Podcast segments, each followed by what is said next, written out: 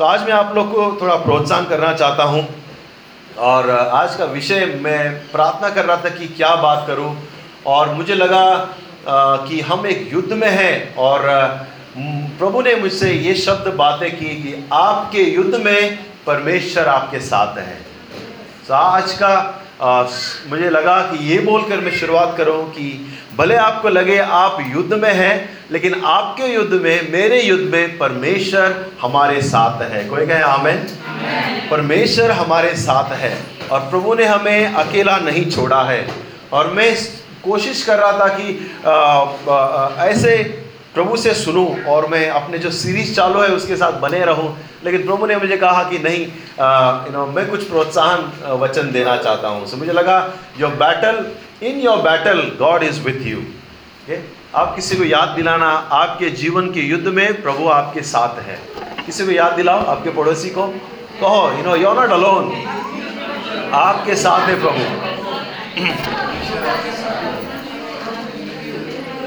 हमने कहीं युद्ध लड़ा है। कहीं सालों से हम कहीं युद्ध लड़े हैं। हाँ कि ना? जीवन में बहुत सारे युद्ध लड़े हैं। लेकिन हम अभी भी युद्ध में हैं। अभी भी ऐसे युद्ध में है जो हम लड़ रहे हैं, हम फाइट कर रहे हैं।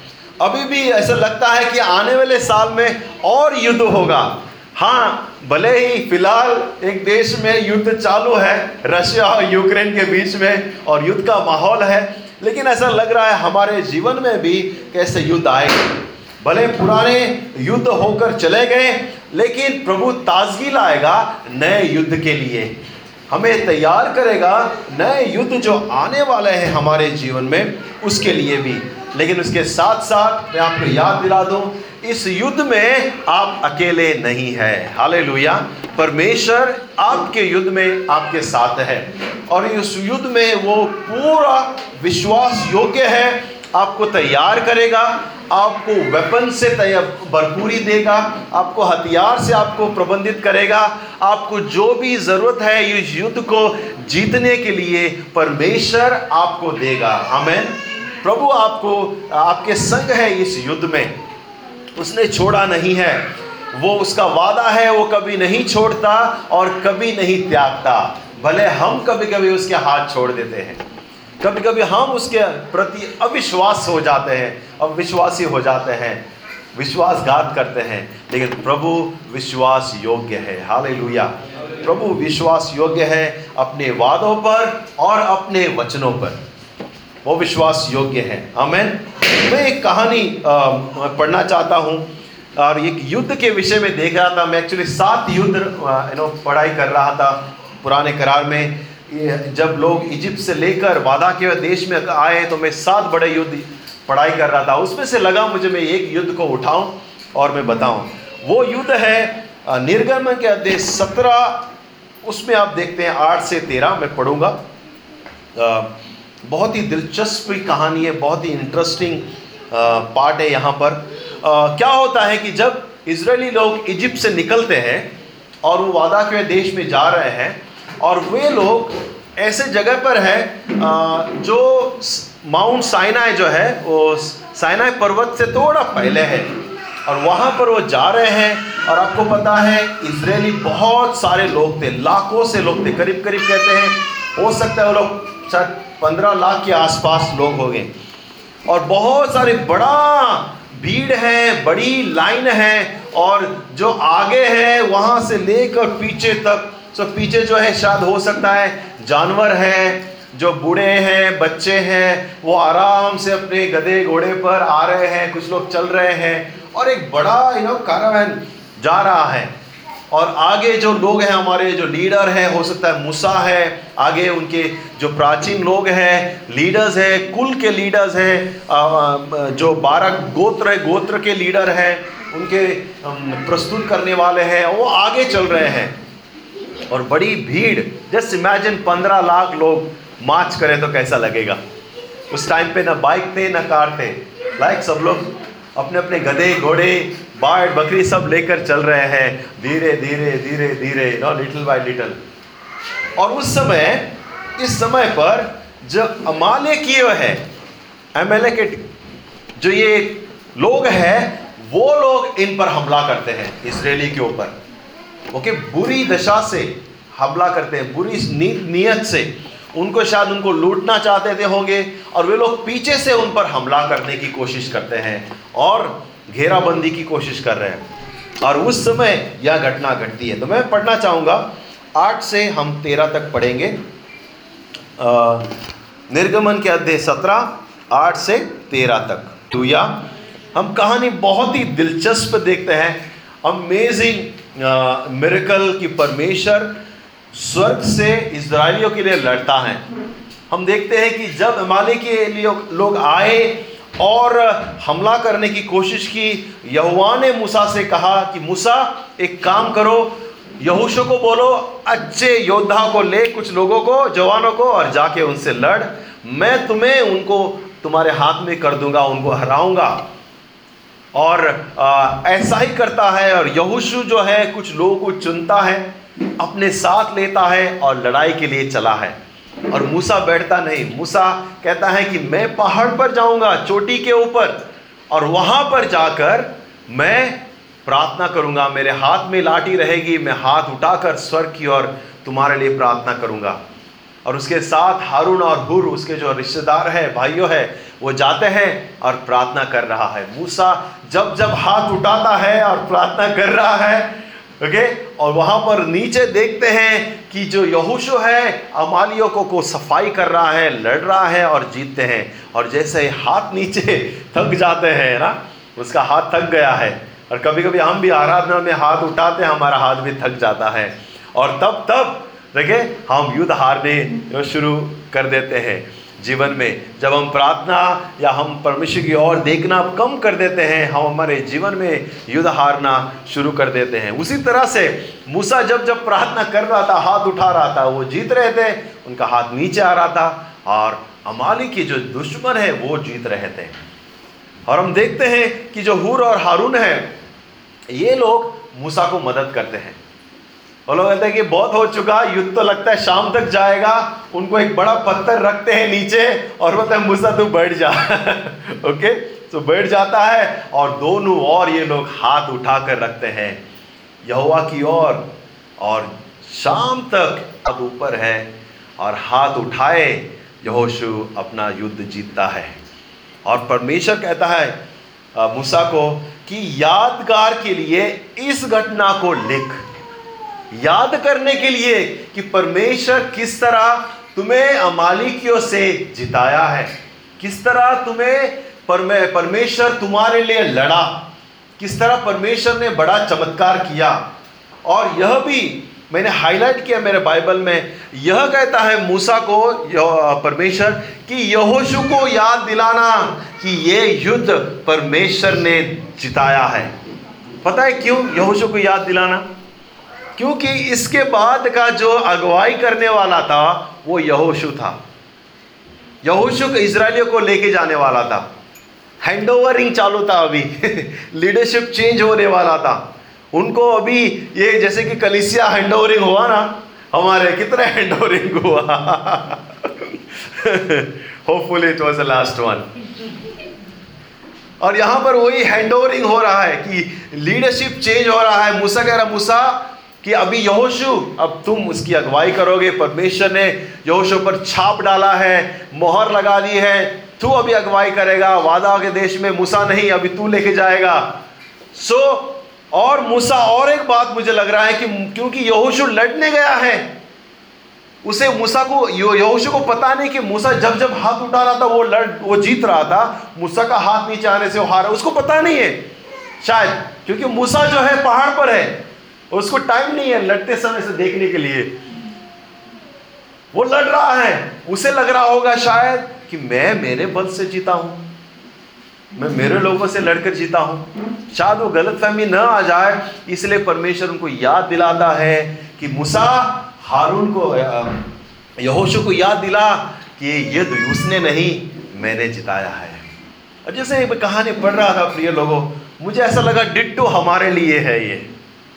ये डिट्टो हमारे लिए है कि हम यह गर्व न करें, मैं जो हूँ, हम जो है, आज जो बने हैं, हम हमारे युद्ध से बने हैं।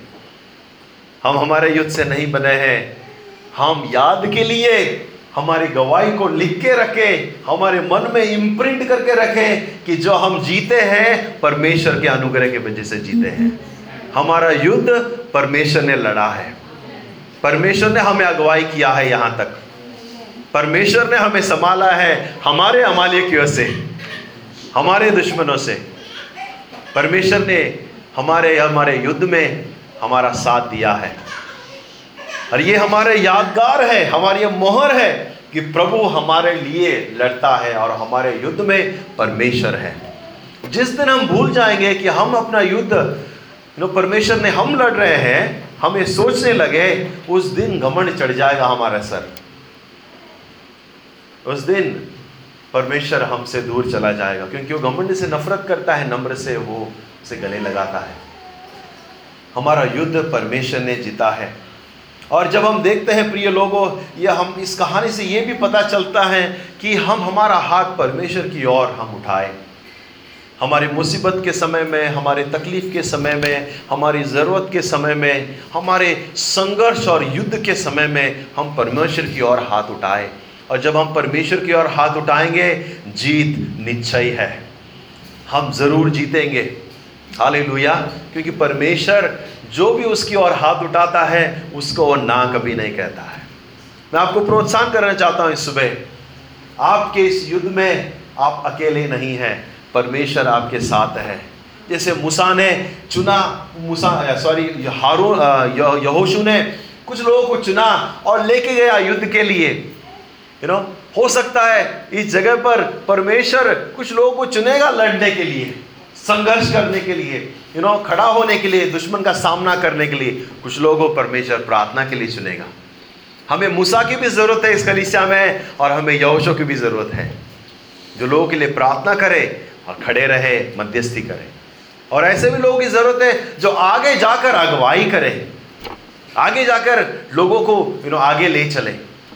हमें मूसा और हारून की भी ज़रूरत है। हमें मूसा और यहोशु की भी ज़रूरत है।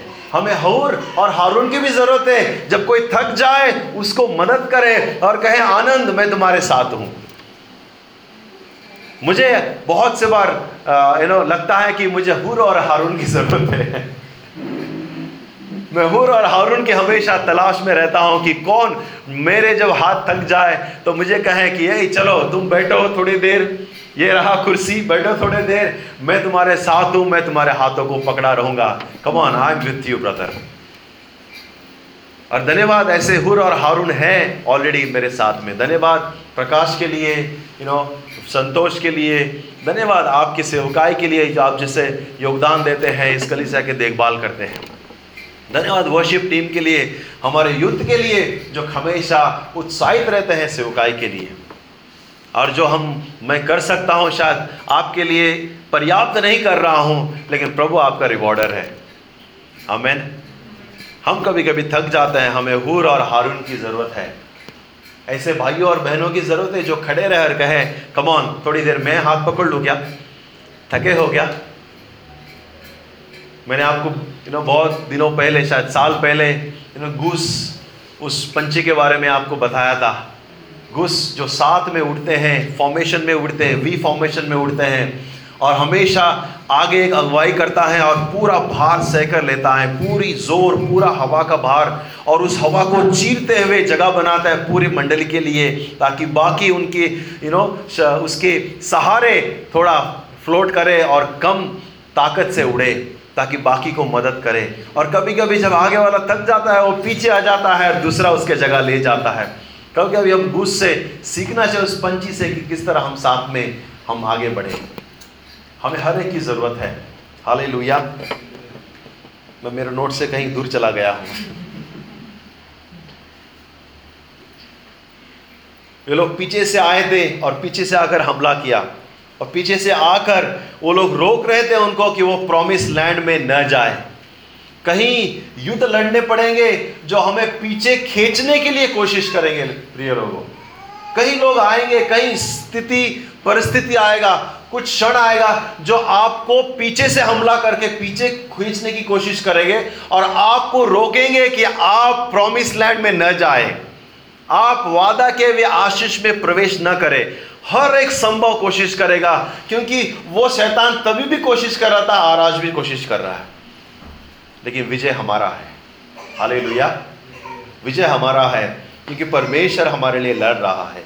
हर एक स्थिति कोशिश करेगा। मैं आपको याद दिलाना चाहता हूँ कि परमेश्वर हमारे लिए लड़ रहा है।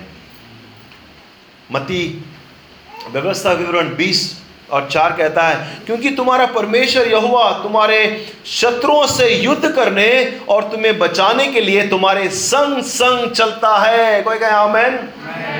वो कहता है कि ये व्यवस्था विवरण बीस चार क्योंकि तुम्हारा परमेश्वर तुम्हारे शत्रुओं से लड़ने के लिए तुम्हारे संग संग चलता है। लड़ने के लिए हमारे संग संग चल रहा है। Is like a body guard है ना सलमान खान को जब देखते हैं, मैं कुछ वीडियो देख रहा, सब लोग धक्का मार धक्का मार के उनको लेके जाते हैं। ऐसे कोई हाथ नहीं लगाना चाहिए। और ऐसा लगता है, परमेश्वर कभी कभी हमारे लिए ना बॉडी गार्ड की तरह काम करते हैं। ऐश, कोई नहीं हाथ लगाएगा। मेरे बच्चे हैं। कोई नहीं छुएगा उसे। हाथ लगा के देख तो। ब्लैक ड्रेस में एकदम चश्मा सा डाल के ऐसा। Bluetooth God is a body guard कहता है, कोई मेरे लिए, हमारे लिए, परमेश्वर के लड़ने के लिए, वो हमारे आगे आगे चलता है। मत्ती दस अट्ठाईस कहता है, जो शरीर से मार सकते हैं, पर आत्मा को मार नहीं सकते, उससे मत डरना। पर हम उससे डरे, जो आत्मा को और शरीर को भी नष्ट कर सकता है और उसका अधिकार सिर्फ़ परमेश्वर के पास है। हम अपना भय परमेश्वर के सामने रखें, किसी और के सामने नहीं। क्योंकि परमेश्वर स्वयं आया है अच्छा जीवन देने, बेहतरीन जीवन देने, हमें आशीष करने के लिए यमुना दस दस कहता है। भले दुश्मन आया हमें नष्ट करने, लेकिन परमेश्वर आया है हमें अच्छा जीवन देने बहुताई का जीवन देने। लेकिन इस जर्नी में हो सकता है हम थक जाए, हो सकता है हम श्रमित हो जाए, हो सकता है हमारा बल चला जाए, हम चलते चलते थोड़ा थक जाए, लेकिन जो परमेश्वर का राह देखेगा, परमेश्वर के सामने बना रहेगा, वो नया बल प्राप्त करते जाएगा। जैसा चालीस इकतीस कहता है, जो परमेश्वर के सामने खड़ा रहेगा, परमेश्वर के सामने हाथ उठाकर इंतज़ार करेगा, वो नया बल प्राप्त करेगा। हमें आपका बल रिन्यू हो जाएगा, नए ताकत फ्रेश हो जाएँगे। और इस साल के लिए वचन है रिफ्रेश एंड रेस्ट कोई बड़ा स्टिकर मारो इस साल के लिए।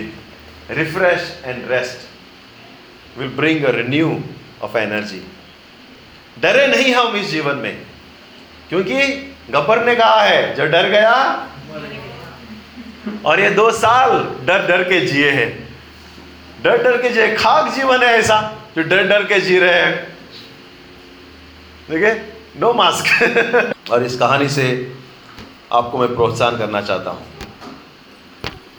ओके एक किसान था और फिर हम स्ट्रेट अवे अपने पॉइंट्स पे आएँगे।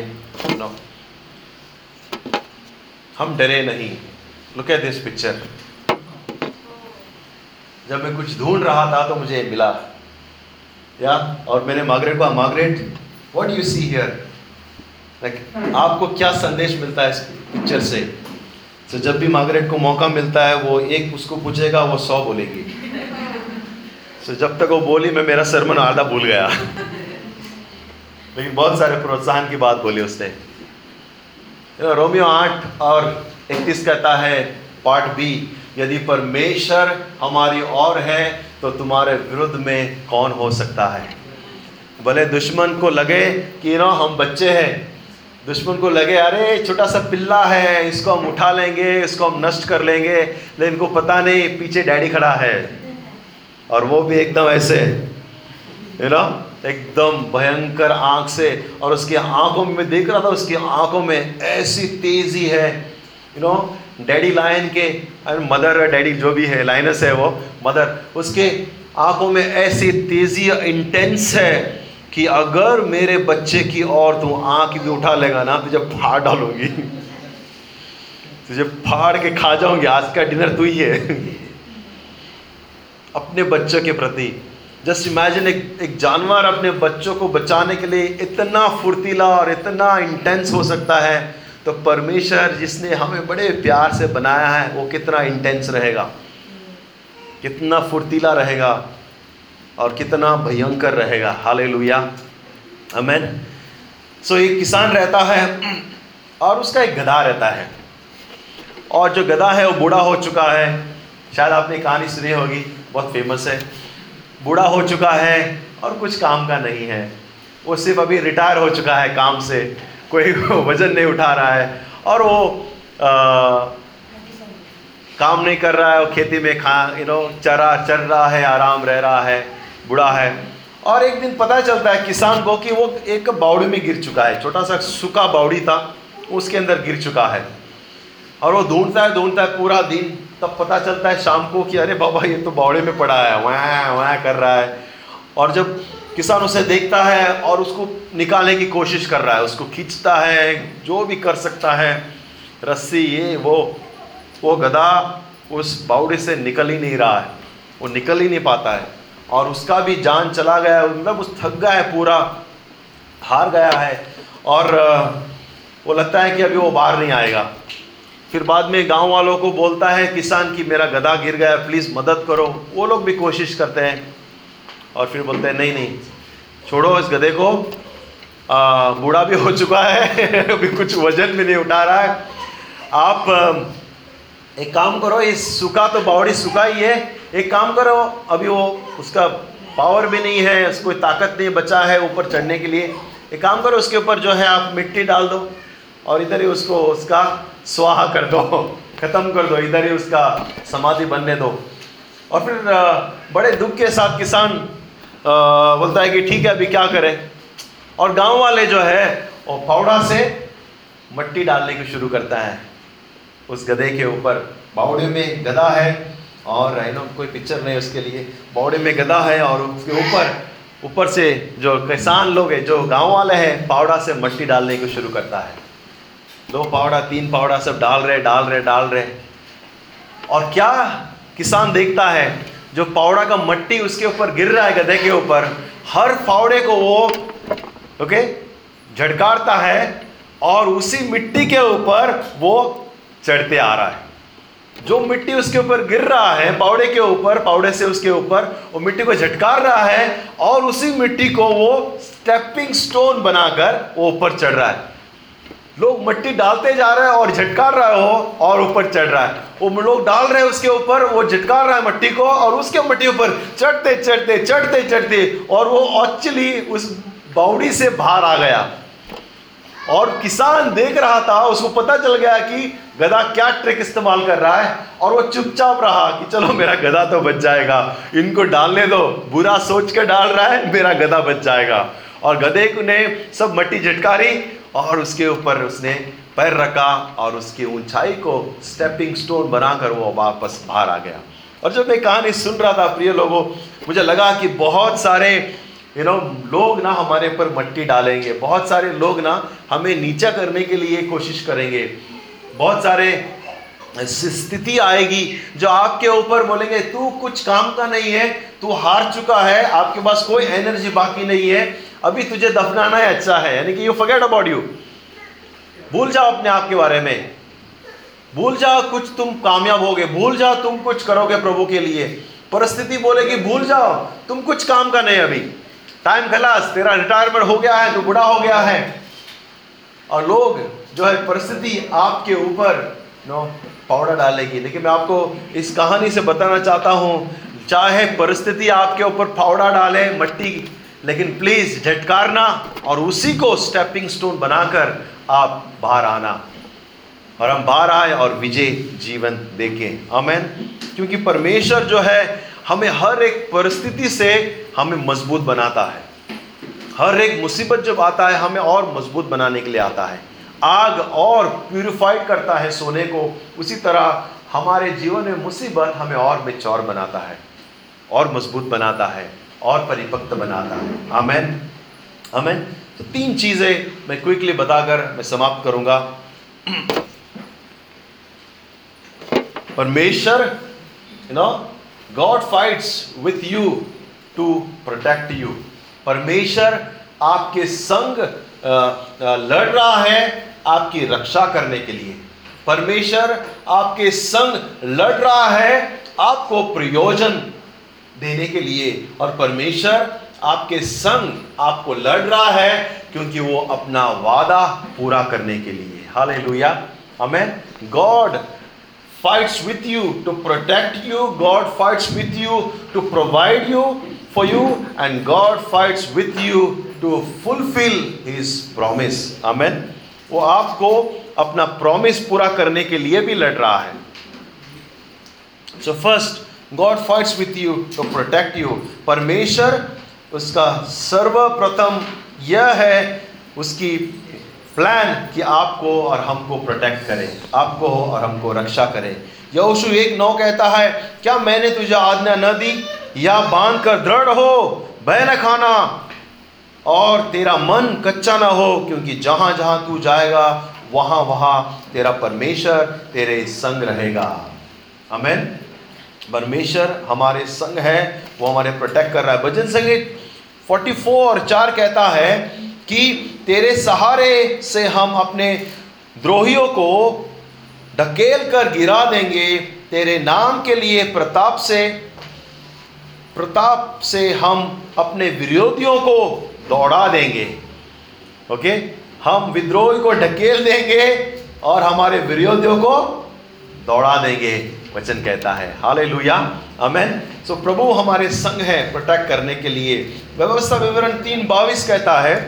व्यवस्था विवरण तीन बाविस उनसे न डरना, क्योंकि जो तुम्हारी ओर से लड़ने वाला है, वह तुम्हारा यहुआ परमेश्वर है। उनसे मत डरो। क्योंकि तुम्हारे ओर से यहुआ लड़ रहा है।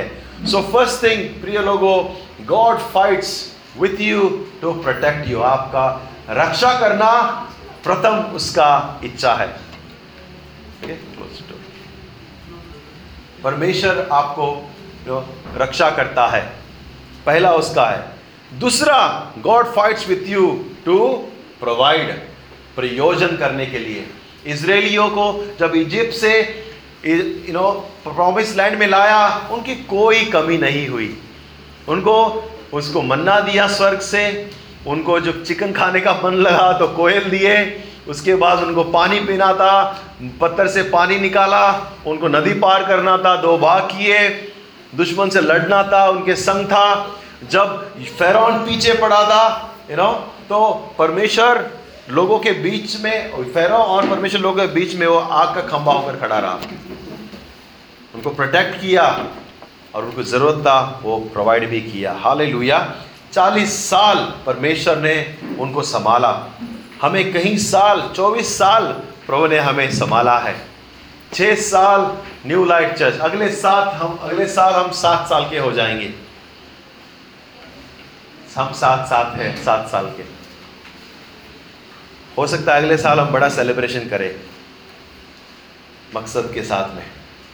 प्रभु ने उनको पानी दिया। खारा या जो कड़वा पानी था, उनको बदल कर परमेश्वर ने मीठा पानी बनाया। आपको और मुझे जो ज़रूरत था, परमेश्वर ने दिया है। हमें अच्छी अच्छी किसी ने प्रार्थना किया, प्रभु ने हमें अच्छे अच्छी जगह पर चराया है। सुखदाई जल के पास लेकर गया है। हमें संभाला है। अमेन और तीसरी बात, परमेश्वर हमारे लिए लड़ता है। अपने वादे को पूरा करने के लिए। अपने वादा, उसे जो वादा किया है, वो पूरा करने वाला परमेश्वर है। आकाश और पृथ्वी नष्ट हो जाएगी, लेकिन परमेश्वर का वचन कभी नष्ट नहीं होगा। बिना कंप्लीट हुए वो नहीं होगा। वचन कहता है, परमेश्वर मनुष्य नहीं कि वो बदल जाए, आज वादा किया, कल भूल जाए। वो परचाई नहीं कि यहाँ तहां वहाँ हो जाए। वो परमेश्वर है, वो वादा जो किया है, वो पूर्ण करेगा। आपके वादे शायद बहुत सारे प्रभु ने किए होंगे। प्रभु ने आपको कुछ बोला होगा। भूलो मत, वो पूरा करेगा। सिर्फ़ देरी है, हम तैयार हो जाए। हाले प्रभु, हमारे हमारे हमारे प्रति जो वादा किया है, हमारे प्रति जो योजना है, वो पूरा करेगा। यहोशु तेईस दस कहता है। यहोशु तेईस दस कहता है, तुम में से हर एक मनुष्य, हज़ार मनुष्य को भगाएगा, क्योंकि तुम्हारा यहुआ परमेश्वर अपने वचन के अनुसार तुम्हारे ओर से लड़ता है।